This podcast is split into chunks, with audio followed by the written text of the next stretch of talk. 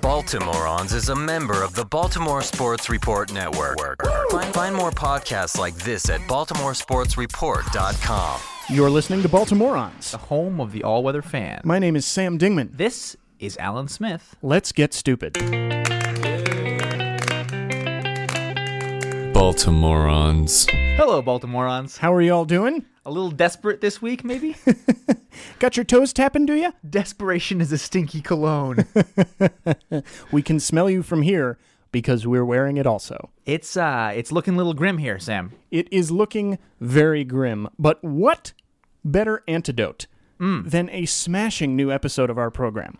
That was pretty self aggrandizing.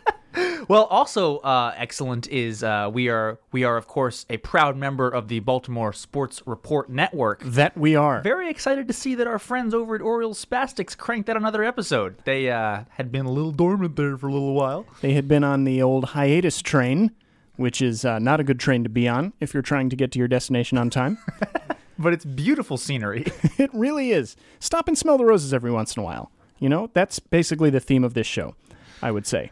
theme of this show also is uh, being a home of the all-weather fan and this week especially i think we're all going to need to embrace that as teams like the royals and the indians give us a serious run for our playoff money Indeed. it's going to be unpleasant I think at one gonna be point unpleasant. this year we tried to get both a Royals and an Indians fan to come on. Both of them canceled, and now I'm happy they did because I don't want to talk to them. but here we are on episode 67 uh, and episode 67 of course 67 is a very complicated and complex number um, Indeed. as i'm sure you know because it specifically has unearthed a series of very difficult emotions for me personally um, here's the deal the Major League Baseball top prospect number 67, ranked number 67, is, as of today, Tyler Austin, a 22 year old power hitter in the Yankee system, currently playing for the Double A Trenton Thunder. Okay. Now, the Trenton Thunder, of course, have had one of the most well loved mascots in the game of baseball Chase, that Golden Thunder, a golden retriever who served as bat dog during the first inning of most Thunder home games, retrieving bats and balls and returning them to the Thunder dugout. Uh, contrary to popular belief, his teeth did not leave marks on the equipment as retrievers are trained to carry birds without puncturing them. Wow. However, he did have a gold tooth due to a tooth that was knocked out during bat carrying duties. you know, I hear stuff like this, and it just makes me realize that minor league baseball is so much better than major league baseball. Chase, of course, was honored at Yankee Stadium by special invitation of New York Yankees general manager Brian Cashman in June of this year. Uh, surprisingly enough, with all the other famous canines in the world of N- New York City and in baseball in general, he was the first dog to ever be honored by the Yankees organization in such a way. Perhaps from direct exposure to Cashman or the Yankees or- organization, Chase passed away a few months later. Correlation is causality. Uh, on July 8th, 2013, um, Chase the Golden Thunder succumbed to arthritis and lymphoma. Um, and he was already unable to go after the frisbee between innings like he used to, so he was um, he was put down. So why does this lead to such confusion for me emotionally? Simply put, it appears that this is something within the Yankees organization that doesn't fill me with anger and disgust. it's a disorienting feeling. but what are we, as dyed in the wool Yankees haters, to make of this real life Air Bud? I don't know. Well, to make me feel a little better, I dug into things a bit more. Oh, thank goodness. I'd assumed that Chase, much like the 1997 classic about a basketball playing retriever, would be owned by an alcoholic clown named Norman Snively. A safe assumption. it seems logical, right? Now, here's where things get really creepy.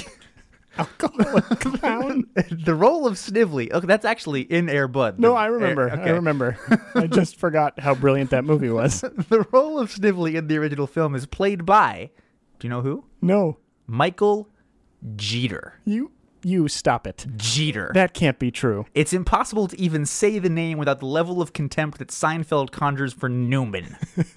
Could there be a name more synonymous with evil Yankeedom? even as his season appears to be over after a scant 17 games, 63 at bats, and a 190 average, he is still one of the people that I, much like an evil drunken clown, fear and hate the worst. so, as a as a takeaway from all this, in the next few years we are forced to stomach a Derek Jeter goodbye tour that I'm sure will rival that of Mariano's tour de force. We need only to turn to a mental image of him years later wearing full-on clown makeup and crying into a beer as a justification for surviving what's sure to be a hellacious goodbye year. Meanwhile, in other clown news, um, a creepy and anonymous clown has, and this is true, has been terrifying residents of Northampton, England this week by standing around on street corners and staring at passersby. The clown, who bears a striking resemblance to Pennywise from the 1990 film It, adapted from the Stephen King novel of the same name, which is a goddamn terrifying film. Oh, yes, it first is. appeared on Friday the 13th and was spotted again over the weekend chilling and amazing, especially because Friday the 13th actually fell on a Friday this month. and still other clown news, just to conclude our usual introduction. on this day in history, in 1997, Richard Bernard Red Skelton passed away after nearly 90 years of clowning. Um, he began a career in show business as a teen circus clown, and then while he did go on to vaudeville, Broadway, starring in films, radio, TV shows, nightclubs, and casinos, he continued behind the scenes writing and drawing different clown and circus art. Really? Also, happy birthday today to Dan Heron, who made a clown act of my fantasy baseball team for the last two seasons. Dan is 33 years old. We, uh, you don't know this yet, Alan, but we are going to be talking a little bit more about Dan Heron later in the show. But before we do that, I have some questions about your introduction. Okay, go. My, my first question is you said this clown has been terrorizing residents of Northampton, England. Correct. Do you think there is any correlation between that fact and the fact that we have not heard from our one British listener, Ali Beswick, in some time? Oh, God. Ali, I don't know enough about England to know if Northampton is, anywhere, close near to where you, live. But if you are dressing up in clown makeup and terrorizing the residents of that quiet village, well played, sir. And I would suggest getting a golden retriever. I've heard it really takes the edge off. Uh, I also wanted to know if you think that uh, players on the Trenton Thunder who uh, wear a particular jock during a game where the team turns around a slump refer to that jock as their lucky Thunder pants.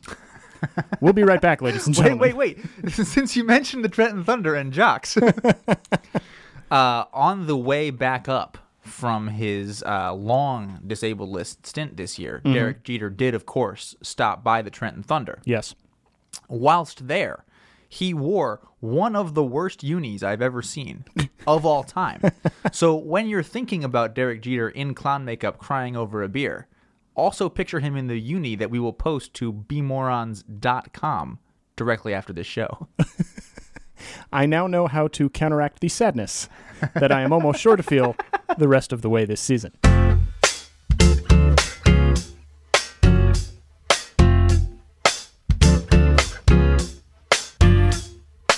All right, Alan. Uh, well, you mentioned earlier in the show that we are playing the Red Sox Gah. uh, at this at this present time, and and this is not the last time that we play the Red Sox this year. Uh, we play three against them this week, and then we play three more against them over the last To end the season. weekend of the season. Uh, have you ever read Alan the the book The Bonfire of the Vanities by Tom Wolfe? it turns out, yes, I have. You yes, will. I have. Then I am sure you remember, since that book is about 700 pages long. it's it's 300 pages too long.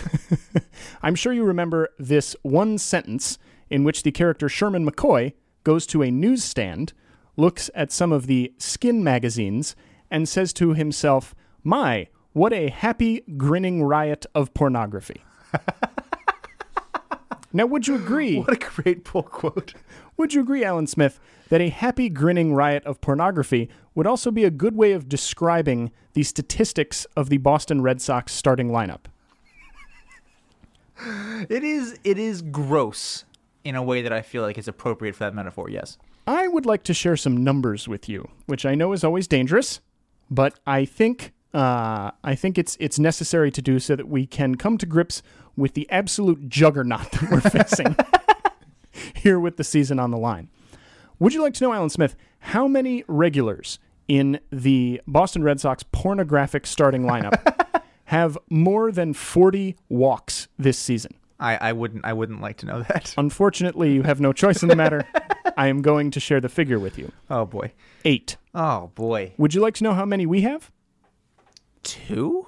You are you'll be happy to know that it's four, Oh, good. which is still only half as many as the Red Sox. We don't like walks on the Orioles. We don't. No. Would you like to know how many regulars It's the pussy's way out. I got this bat. I'm gonna swing it. Which is the inner monologue of each one of our each one of our players. uh-huh. Would you like to know how many regulars in the Boston Red Sox pornographic starting lineup have an on base percentage north of 340? I, I really wouldn't. I really Seven.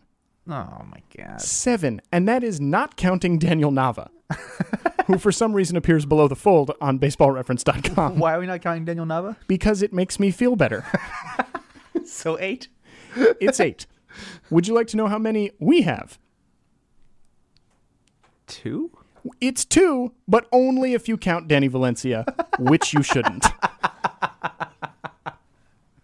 Oh god. now, now, as a result of this, how many runs do you think the pornographic offense of the Boston Red Sox has scored this year? I have no idea. 791. Wow. How many runs do you think our supposedly great offense has scored? This is entering play tonight. Six fifty? 696. Okay. So that's almost 100 fewer Right. than the Red Sox. Okay. Now, I the reason I, I, I pulled out these stats is because I think they are a useful way of looking at why the Orioles look like a great team on paper, Right. but can't quite become one. And it's because, unlike the Red Sox, uh, we are leaving outs on the table for the opposing team to harvest. Whereas they, by virtue of taking walks, by virtue of getting on base, are taking outs away. And when whenever they do hit home runs, they have people on board. Precisely. Precisely. So I was thinking about all this, Alan, and it got me thinking about uh, as we look ahead to the coming off season, which may be coming more quickly than we want it to. How are we going to make this team better? Uh oh. What are we going to do? Is it is it it's a little premature for this question? I, I, I would like something to feel happy about. Okay. and because I am legitimately encouraged by the fact that frequent Baltimoreans guest Dan Duquette uh, was willing to pull the trigger on some some actual moves this year. I would like to think that uh, as we get into the offseason, he's going to be scouring the market and trying to make the smartest deal.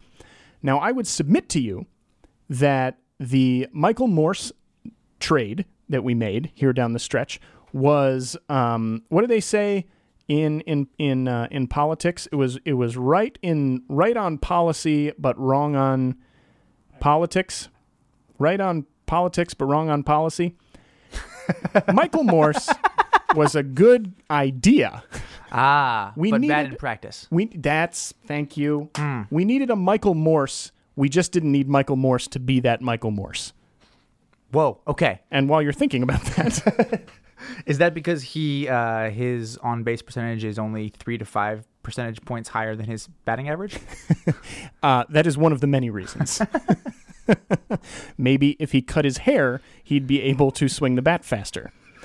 That's that makes me sound like I'm some kind of like weird Yankees like, fan. proto conservative. yeah. Anyway, uh, I, but I do think that um, the the thing that we need to invest in this offseason Right. is a uh, most of the time designated hitter, sometime fielder. Uh, who can provide solid offense over the course of the season? I think that's that's something that is really missing from our lineup. Victor Martinez. Victor Martinez is an excellent idea, but he is unfortunately not a free agent. No, no, no, no. But that that caliber of player. Is what yes, You're saying. a Victor Martinez. Okay. So I have created a list of the available free agent hitters Okay. uh, who I think might interest a team such as yours and mine. Okay. Uh, and I would like to share that list with you now and Mm, see what you think about it. That list is Justin Morneau, Carlos Beltran, hmm. Kendris Morales, Raul Ibanez, and Brian McCann. Interesting. Now, of those gentlemen, Alan Smith, who would you prefer? I think we'd have to overpay for Brian McCann. Okay. I think that Raul Banez eats babies because that's the only explanation for why he's still alive, and I will not have that scourge descending upon the fair city of Baltimore.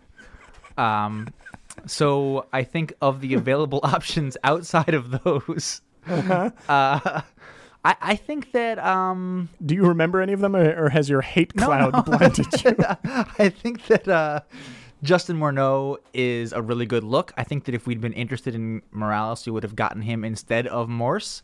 Um, I think that the package we we gave to Seattle was probably going to get us either one, and we chose Morse for some inconceivable reason that I have yet to fully grasp. Mm.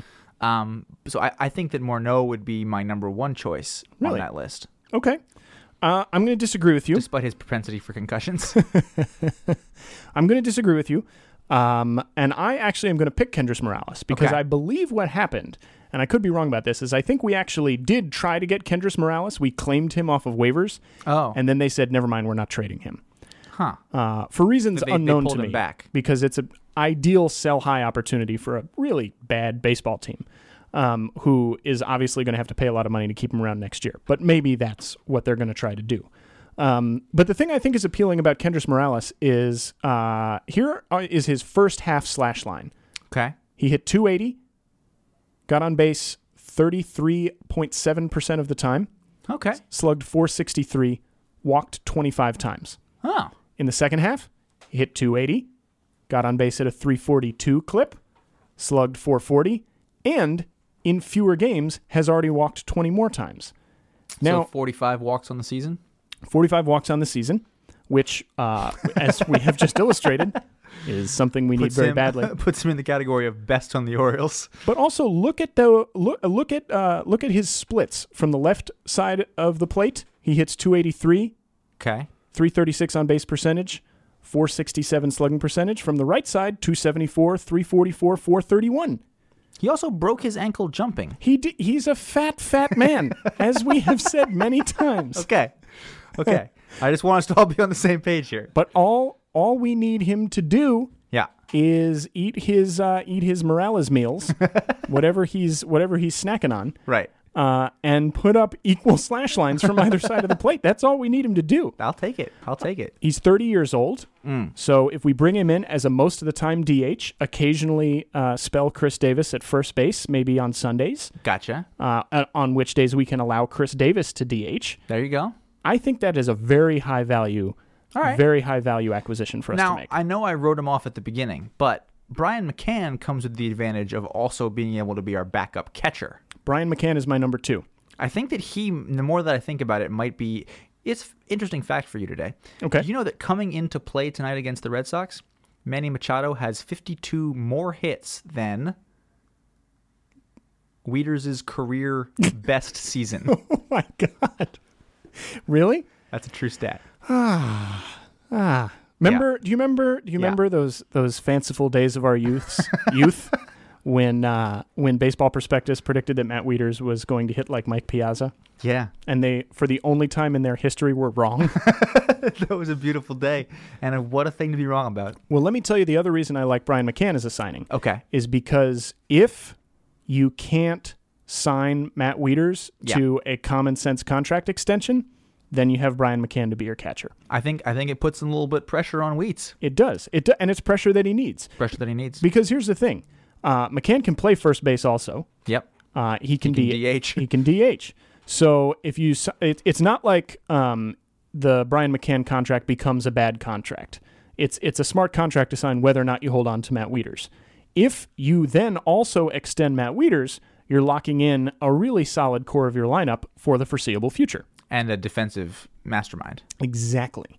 Exactly. He had that uh, McCann had that LASIK surgery, so he's got he's got good eyesight. That's true.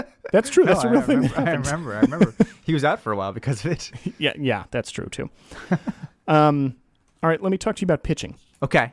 Okay. Because I think all of this is moot unless we get at least two good pitchers. So here here are your here are your uh, what I considered to be your intriguing available free agent starters. You got Ubaldo Jimenez. You got uh, Tim Lincecum. You got um, uh, Dan Heron. And then you got Scott Feldman. now, here are some some some interesting numbers for you to consider. Oh boy, Dan Heron, that's just a murderer's row. and not in the good way.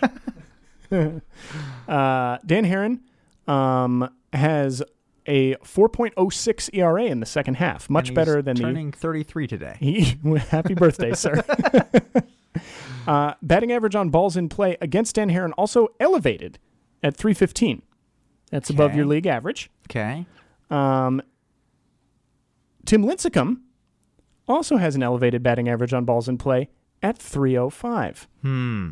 So, but both of those are very large sample sizes, the big old sample which size. is to say that they are both getting hit a lot. True. So balls are going into play a lot. Now, Lincecum used to be somebody who would strike out, you know, 10, 12 guys in an outing. It's true. He doesn't do that anymore, He does not do that anymore. which means I don't know what his strength is. I don't know what Lincecum brings that he's good at. well, so I guess my question is, uh, let's take Dan Heron out of it for a second. Please. I think I think when you look at the crop of available free agent starting pitchers, Yes. there are two 29-year-olds who Okay. have had, I think it's fair to say, a mixed bag of great success and big-time failure so far in their careers in Jimenez and Lincecum. Yeah. Let's say you're Dan Duquette, Yeah. and you've decided you're going to take a flyer on one of them and give them a, I don't know, uh, four-year, sixty million dollar deal, um, assuming that that's the sort of deal that could be worked out. Which one would you go with? Um, Ubaldo. Because he's pitched in the American League. And he's actually Okay. pitching fairly well right now for Cleveland. That's true. So I think that Lincecum, who's lost a little bit off of his fastball, who doesn't strike people out anymore, who labors often to get through, you know, the fourth inning of games, would just get shellacked against the Red Sox. I mean, you, you you you couldn't imagine a worse pitcher to bring into a game like tonight. Whereas Oop. Pardon us for a moment. I think our pizza's just arrived. Whereas uh, the recent turn of success uh, of Ubaldo as a Cleveland Indian makes me think that he may, in fact, uh, be able to pitch in the American League East for at least periods of time. Now, um, no Orioles pitcher that we uh, will ever sign will pitch well for an entire season. That's just sort of a fact. It's it's but true. we want to go into the salt mines and get someone who can give us at least three months, hopefully near the end of the season, of not being crappy. And uh, Scotty the intern just passed me a note Mm. suggesting that uh, Ubaldo has been throwing at a one three five or so ERA in the second half of this year. My goodness. suggesting that he may be that man. okay, okay. Now now.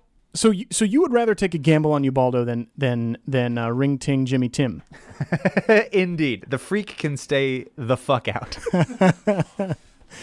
I guess I guess the reason I, I would actually I would go with Lincecum, and I'll tell you why. Okay. Uh, it's because I think um, if you look at what Rick Adair and uh, Mike Griffin and the Orioles uh, minor and major league pitching uh, coaching staff has been able to do with Chris Tillman okay.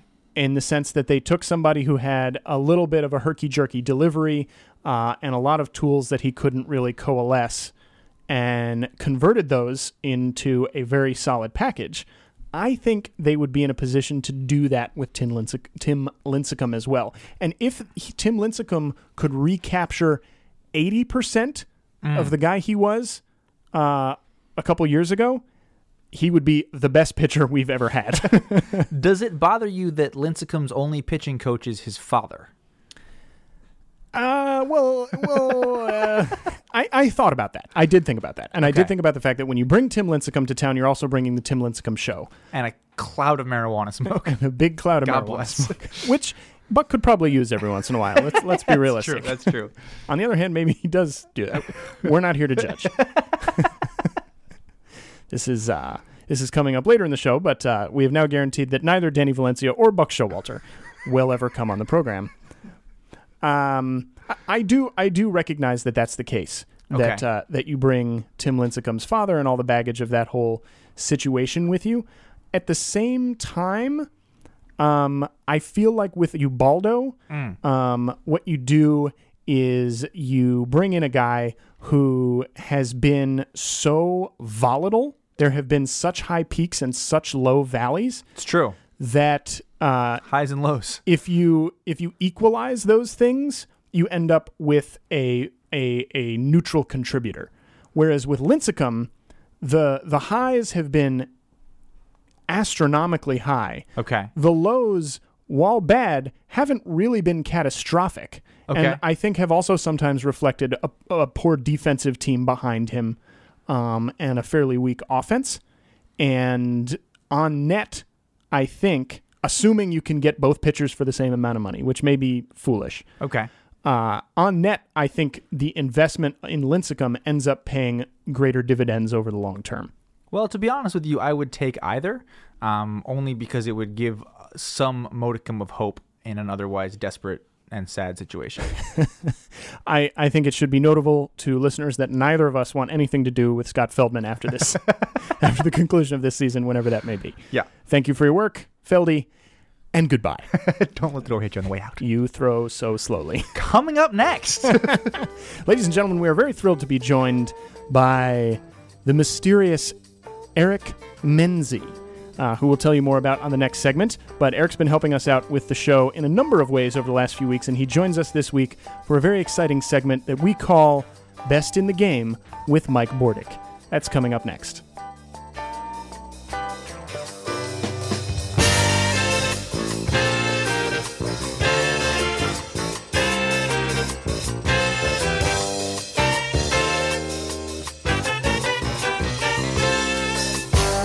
All right, morons, we now welcome into Hootenanny Studios for the first time the man they call the mysterious Mr. Menzi, the man they call uh, the Menzinator.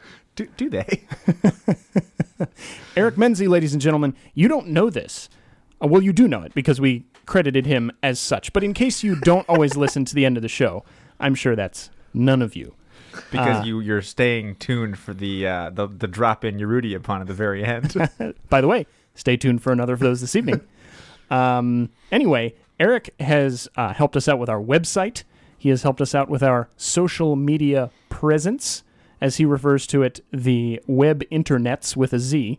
That's right. And he Mm, we also don't understand how those work, so no, no, I have no idea how this show gets into your ears every week. I'm under the impression that the internet is a series of tubes that you dump things on. I actually mail Sam the show via postal, um, and then he reads it. He reads it back to make sure it's in line. Yes. Also, dump an excellent verb for uh, the quality of our programming.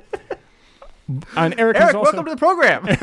yeah. Maybe we should let Eric talk. Eric, how you doing? I'm great. Yeah, Hoot Nanny Studios. I mean, um, you know, lush accommodations. You know, the bouncer let me right through. the green room is one of the best in the Yeah, business. the green room. I'm very happily surprised. I mean, you know, a lot of artifacts around the studio. You know, yeah. I mean, I think I saw, I think I saw actually um, Adam Jones out there when I was walking in. I mean, Yes, you know, I did name my cat Adam Jones. yeah, yeah, yeah. So, yeah. it's really, it's really not fair that I make him walk around in that miniature uniform, though. I, Well, I'm probably, I'm I probably. think he's getting used to it. well, he's going to have to. So, Eric, tell us about your journey to uh, becoming a Baltimorean abroad in New York City, like us. Well, that's an interesting story, Alan. I woke up in a gutter one day and I said, this So just far, same as feels Right. you know, it's a funny story. I actually, um, huge fan of Ripkin, followed him all my life, I Mhm. guess, you know. Good choice. He used to play in field. Not a huge fan of Yankee fans. You know, growing Also up a in good New choice. Jersey.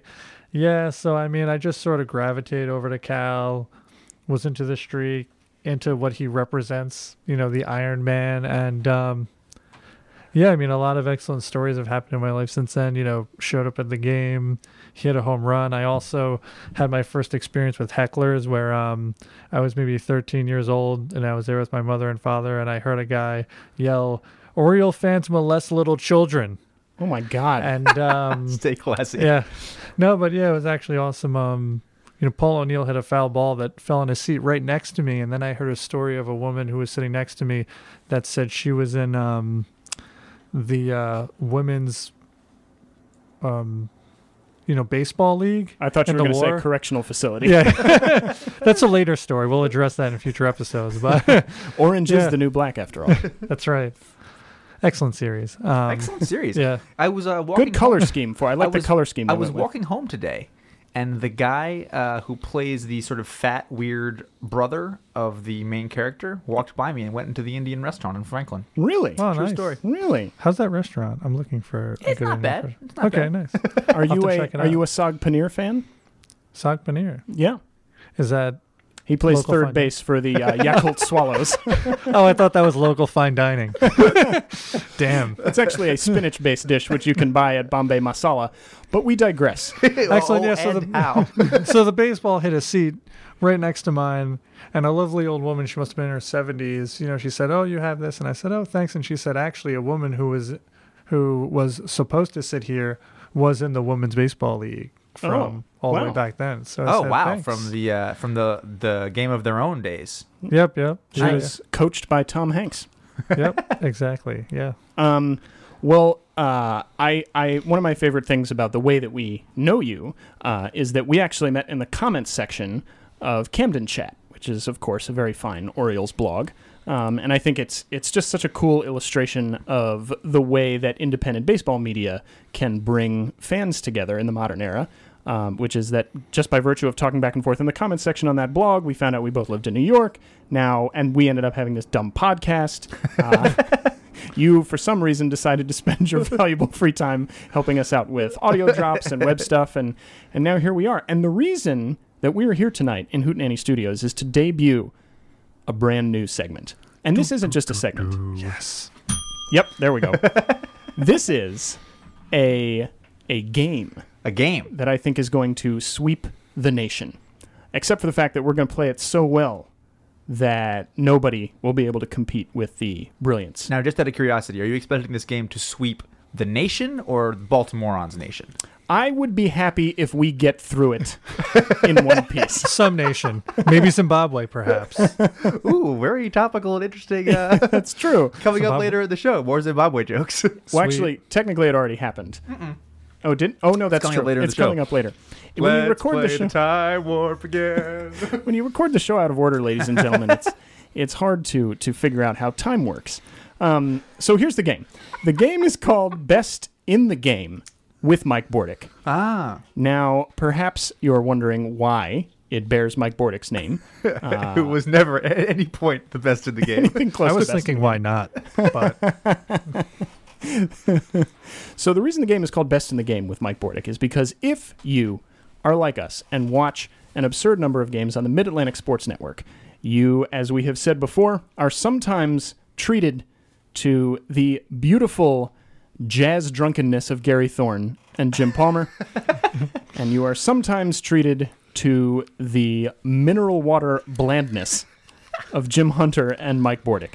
Which, all in all, we have to admit is better than the Orioles Nationals games in which we have to sit through the Nationals announcers combined with the Orioles announcers. Some horrible schizophrenic hodgepodge of mediocrity, uh, which is actually a w- great way of describing the Orioles and the Nationals this year. But again, we digress.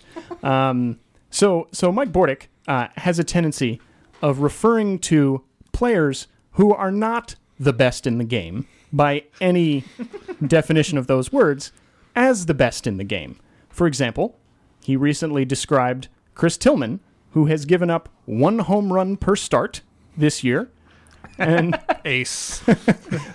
he described him as not only an ace, but one of the best right-handed pitchers in the game. He actually threw the word undoubtedly in there just to make sure that Undoubtedly. there's no uh, There's no doubt there. there's no doubt.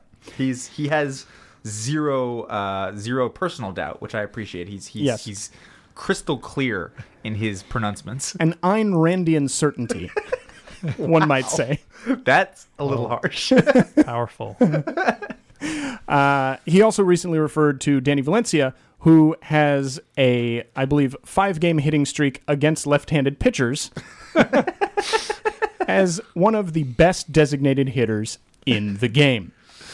Now, based on these standards, I think we can infer certain things about his preferences in the rest of his life, which is why tonight we are going to try to guess what food, music, and movies Mike Bordick thinks are the best in the game.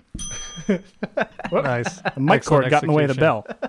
There it is. There we go. Resonance and everything. So we're each going to go around. We've each uh, we've each pre-selected uh, what we think uh, would be Mike Bordick's entries in these categories. Eric, let's start with you, and let's start with the food category. What food does Mike Bordick think is the best in the game? Now, as you make your selection, remember that he thinks Danny Valencia is the best designated hitter in the game.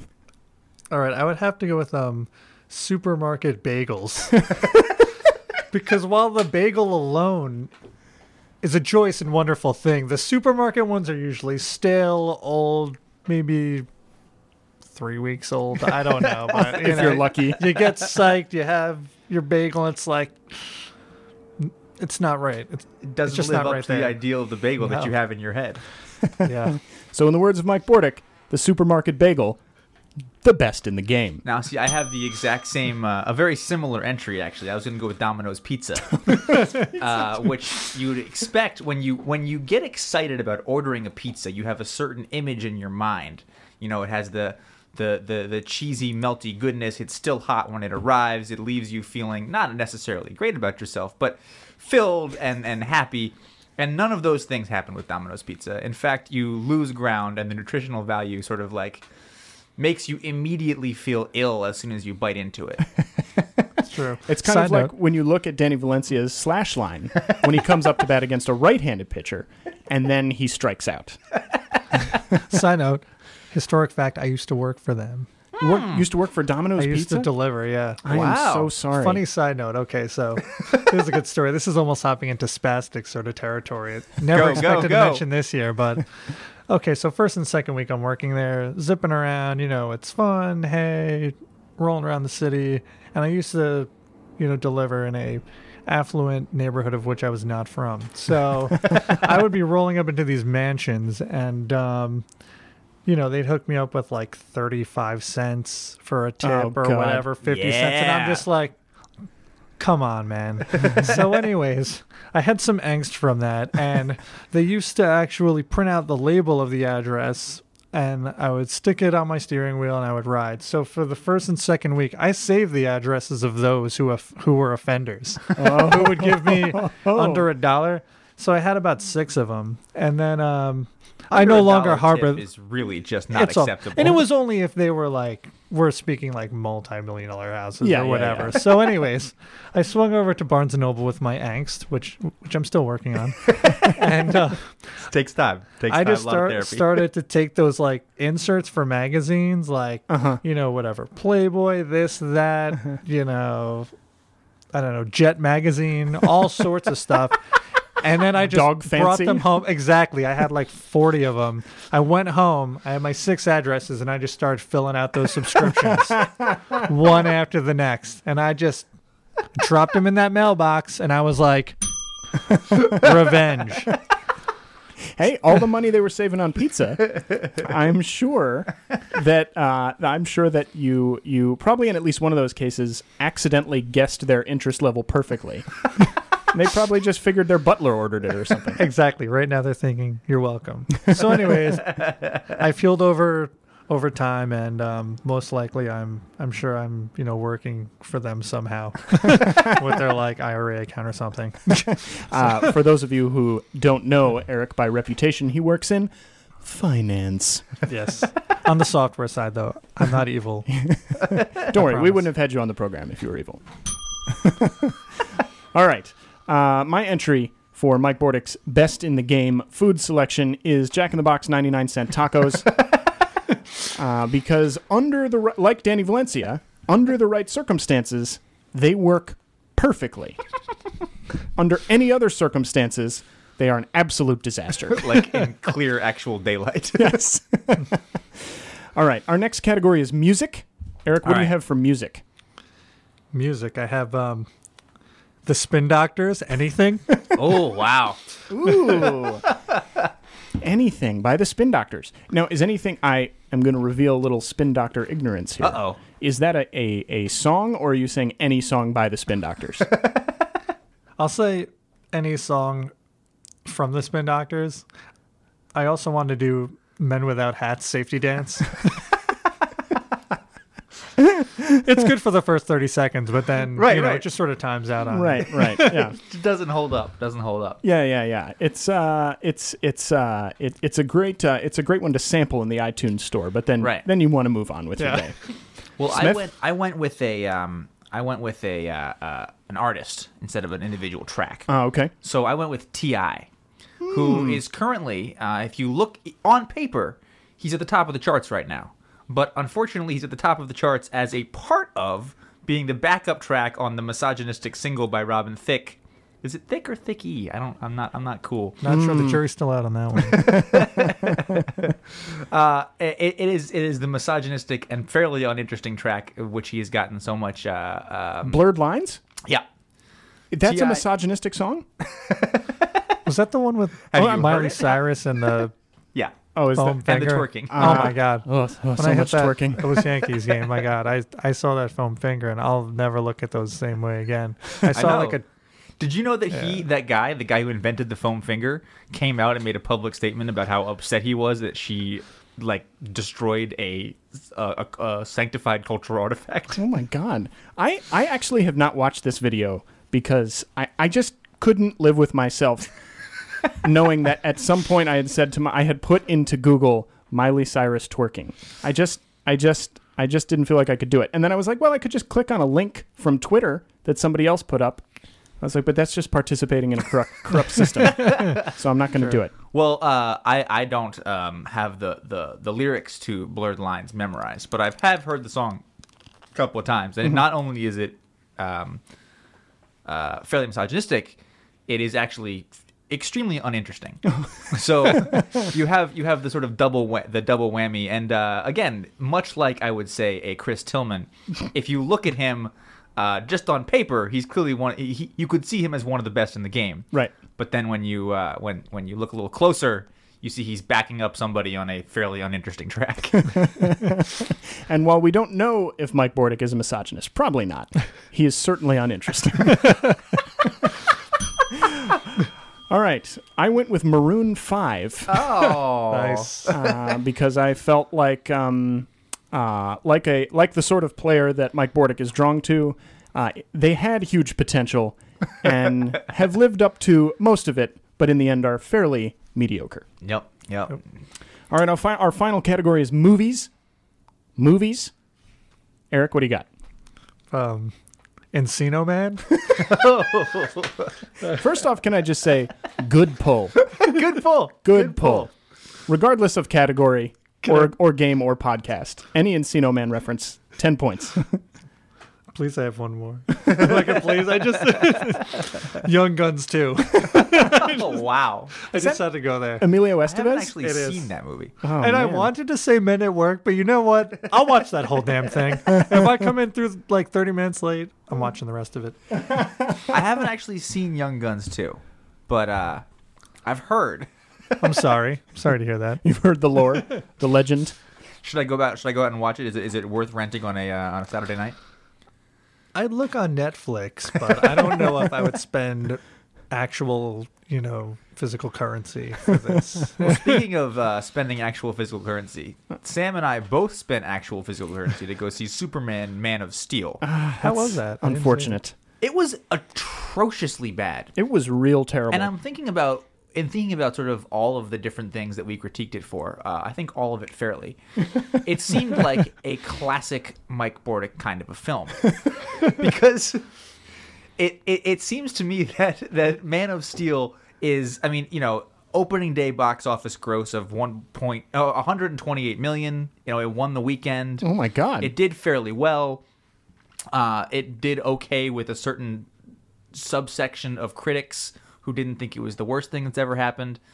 But it, it has just no staying power. And like Mike Bordick's definition of best in the game, we will all have forgotten about it within six months of it coming out. And then you know it'll be it'll be back in the minors. we won't be talking about it anymore because it was just so boring. I also assure you that uh, Valencia also has limited staying power. yeah, we can all hope. Now that's on the field. Sexually, only Mrs. Valencia knows. is there a Mrs. Valencia? That's a question for Google. That's a question for Goo- Google. Uh, perhaps at some future date on the show, we can raffle off a date with Danny Valencia, who now hates us.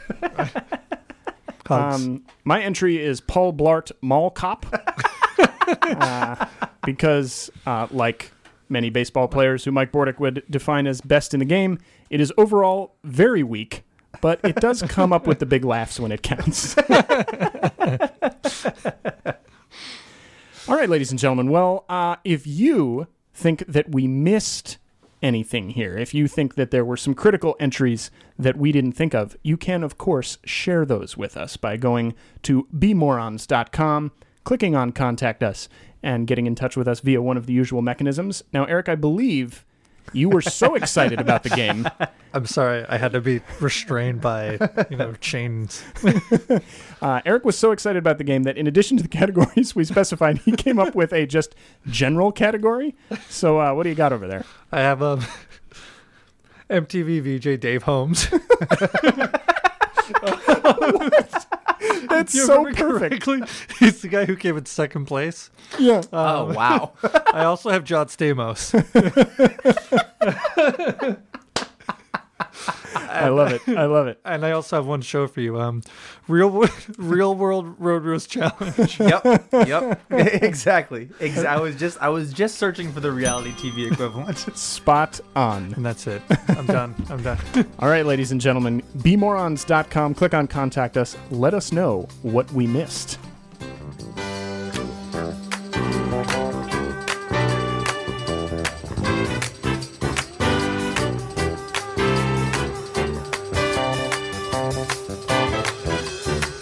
You're listening to Baltimore. The home of the all weather fan. This is Alan Smith. And this is Sam Dingman. And ladies and gentlemen, as usual, we're out of time. It seems to happen like clockwork yes. every week. Uh, just also a peek behind the curtain, ladies and gentlemen. There isn't really a time. It, it's not like it's not like we're renting the space. This is my house, um, but uh, but we're out of time in the sense that we're getting the the vibe in advance that you're getting a little tired a little tired of us talking. of all this. sure, sure. So we're going to wrap it up. Uh, but before we do that, uh, we received a very interesting Twitter communique. and I want to point out that you too could be communicating with us via Twitter You simply could by be. tapping the at symbol and then be morons into your address uh, Twitter box Yes, of your preferred Twittering device. your Twitter machine. your Twitter machine. Um, we got a, a, a wonderful tweet today from at Julia. I'm gonna mispronounce your last name, Julia. I'm sorry. Famularo, Famularo, Famularo. We'll go with Famularo, uh, who who s- pointed out that we suggested on a previous program that the Red Sox are the Robert Mugabe of baseball. Um, which I'd forgotten that we said, and honestly, I was slightly appalled when Julia reminded us. if so, she asks, then who do the Orioles represent in tonight's matchup? Which before we before we bring you Alan's response to this, that is an amazing It's a question. very good question. A very important question. So, uh, having done a little bit of research, I've come up with the following answer. Uh, I hope, I hope in tonight's game, which Sam and I have studiously avoided the score of so far, so we don't know how it's going. Don't tell us. I hope in tonight's game we are the um, Mr. Tsvingari, Tsvingiari, Tsvingiari, yeah, I, I couldn't Of- tell you. the Zimbabwe political scene. of course, he being the man who, in 2008, when Mugabe did one of his classic ballot busting um, scenarios, did claim um, some partial credit and was able to work out a power sharing situation in Zimbabwe for a short period of time. Uh, in this metaphor, that would allow us maybe to, uh, if not take over the American League East, at least appear as the second wild card. I fear, though, we are instead the Matabeland, which is not a funny joke at all. Oh, God. Because it is the site of a terrible Mugabe massacre, which he conducted on his own people when they dared to vote against him. Ugh. Uh, well, ladies and gentlemen, if you would like to ask trenchant geopolitical questions of us, Please don't. please think twice because you're never going to do it as well as Julia did. and also, it, it makes us a little sad. Uh, but who are we kidding? We love being sad. That's why we're Orioles fans. So please Come get be in touch sad with with us. us. At bmorons is the Twitter handle. You can, of course, go to bmorons.com, find all of our episodes, and also click on Contact Us to find other ways of getting in touch. Um, also, there ladies and are gentlemen, legion. there are so many. Uh, if you have been enjoying our programming and would like to help us spread the word a little bit, please consider going over to the iTunes store and leaving us a review. Just search for Baltimoreans in the podcast section. Um, and Sam, I-, I mentioned earlier in the show that we got a, a note from intern Scotty. Yes. Um, intern Scotty has been very proud of us recently. We haven't been making any mistakes. We have been Uh, flawless. we've been totally on point, except for last week when we did make a slight error, we did. which he wants to point out. I am so Um, sorry. it's a it's a minor fact check sort of a thing. Okay. But as you know, we did have two different gentlemen by the, s- the by the name of Charlie appear on the show at some point, That's true. We did. and as a result, we called the episode Two Buck Chuck. No, we didn't call the episode. What did we call the episode? We called it double chuck, but we should We have called, we it two buck Double chuck. We should have called it two buck chuck, but even more importantly, intern Scotty points out that we should have called the episode Charles in Charge. Oh man.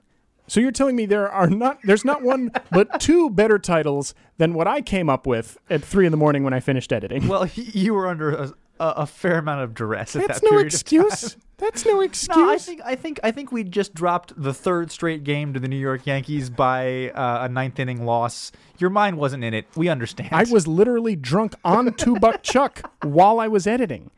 Oh my God. That's not, ladies and gentlemen, I don't drink while I edit the shows. I don't want to create that impression. And nobody should drink alcohol, especially if there's anyone under the age of 21 listening to this program. It's the devil's grape juice, and you should steer clear of it. But Charles Shaw is a very affordable way to have a great evening. The music on the show, ladies and gentlemen, is our theme song by Marshall York. The interstitial music is, of course, Birdland by Weather Report. Behind me now, it's Kickin' My Heart Around by the Black Crows. Our very special thanks to Eric Menzie for joining us on the show tonight. Please uh, follow Eric on Twitter at Market Shot. Uh, in addition to being very entertaining, sometimes he dispenses stock tips.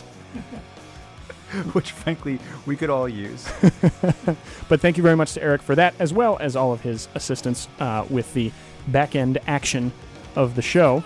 Um, and uh, I think that's about it, Alan. so Sam, Yes, sir. Avi Miller from Baltimore Sports Report comment page wants to know what do you call Henry Urrutia when he goes out to get the paper in the morning and his feet get wet on the grass? I do not know. Henry Morning Dew Rudia. Oh, man, that is a good one. Stop kicking my heart around. Well, I told you so. Now it's time to go. Got to get my show on the road. Just stop kicking my heart around. All right.